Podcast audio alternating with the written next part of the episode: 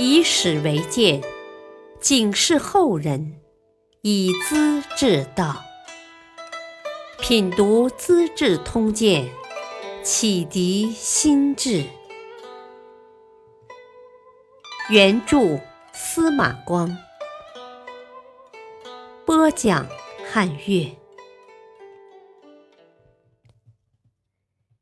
第六十二集：跋扈将军毒皇帝，李固渡桥遭冤狱。汉顺帝驾崩，两岁的太子接位，奶腥味儿还没退。懂得什么呢？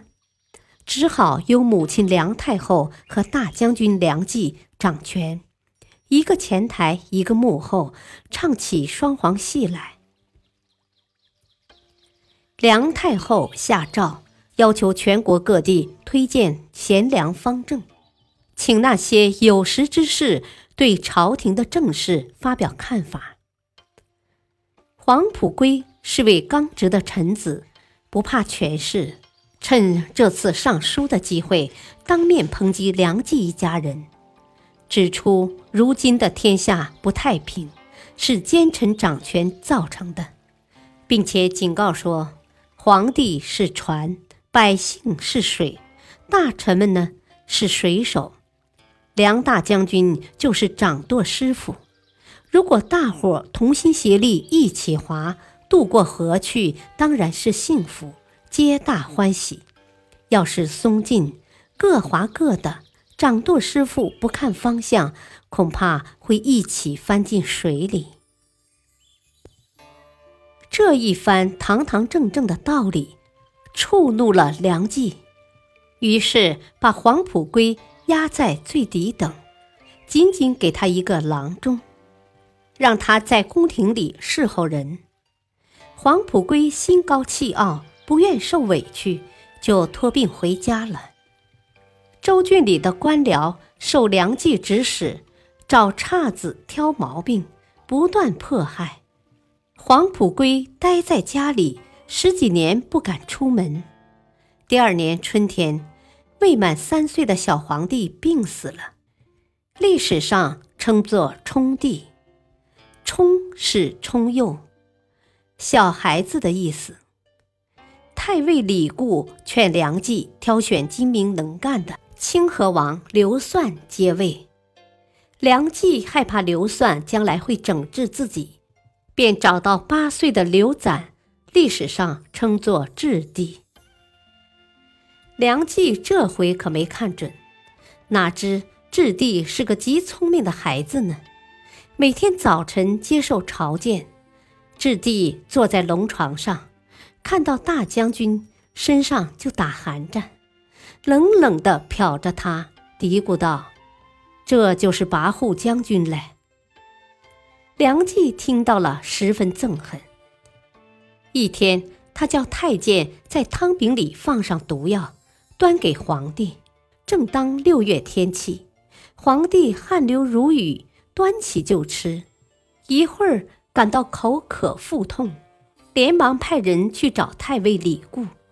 李固刚到，皇帝还能说话，正向梁冀恳求：“我肚子闷胀，救救我，给碗水喝吧。”梁冀不让喝，喝水会呕吐，不好。李固眼睁睁地看着这孩子倒在地上直打滚，很快死了。李固趴在皇帝的尸体上嚎啕大哭，他知道其中有鬼，要追查太医。梁冀很紧张，千方百计加以阻挠，从此又恨透了李固。大臣们经过商议，一致要求请清河王刘算继位。梁冀还是不同意。宦官曹腾挨过刘算的指责。便怂恿大将军说：“清河王性格果断，如果上台，你怕没得好日子过吧？不如把太后喜欢的刘志扶起来，富贵也就长久了。”第二天，在朝堂上再次商讨，大将军气势汹汹，不许别人插嘴，说：“这事我说了算，不必再啰嗦了。”大臣们又调转口风：“我们听大将军的。”只有李固和杜桥坚持原意，还想争辩。梁冀厉声宣布：“休会。”随即请太后下令，把李固的太尉职务给撤掉了。刘志做了皇帝，当年十五岁，历史上称为桓帝。自然，天下还是梁家人的。满朝文武官员自从李固去后，莫不垂头丧气、胆战心惊，看梁冀的脸色行事。杜桥接替太尉职位，正气凛然，绝不随和。梁冀倒也畏惧几分。天下市民把杜桥看成朝廷的希望，梁冀容他不得。不久想了个法子，把杜桥整垮了。接着，颇有才干的刘算也被迫自杀，梁冀才算安心。过了些日子，梁冀心想：整人要到底，留着活口可不行，也许会死灰复燃呢。他暗中叫人诬陷正在家中闲住的李固和杜桥，说他俩勾结刘算的同伙，共同谋叛，逮捕入狱。这么一来，引起国人的公愤，事情闹大了。渤海人王条。是李固的学生，他头戴长枷，手套锁链，赶到京城向朝廷上书，为老师喊冤。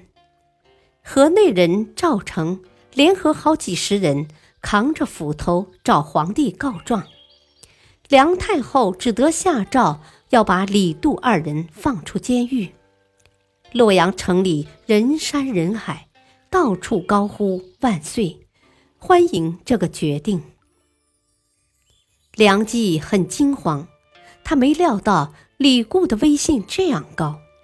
如果让他活着，岂不是自己的大对头吗？于是坚决要法庭判他谋反罪。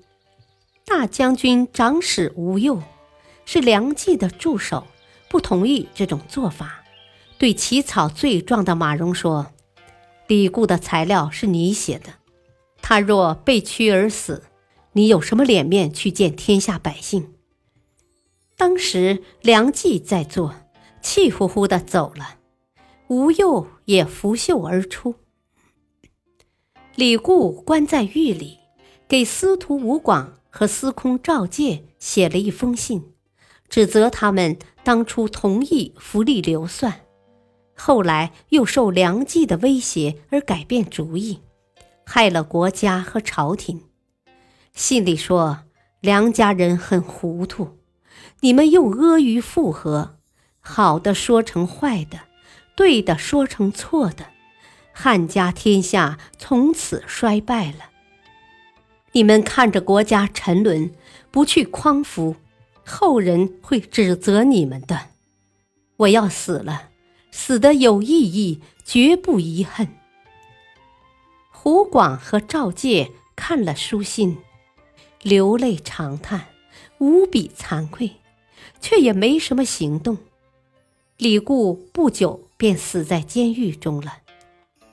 梁冀又派人威胁杜桥：“你要知趣，早点下决心，妻子儿女是可以保全的。”但杜桥绝不自杀。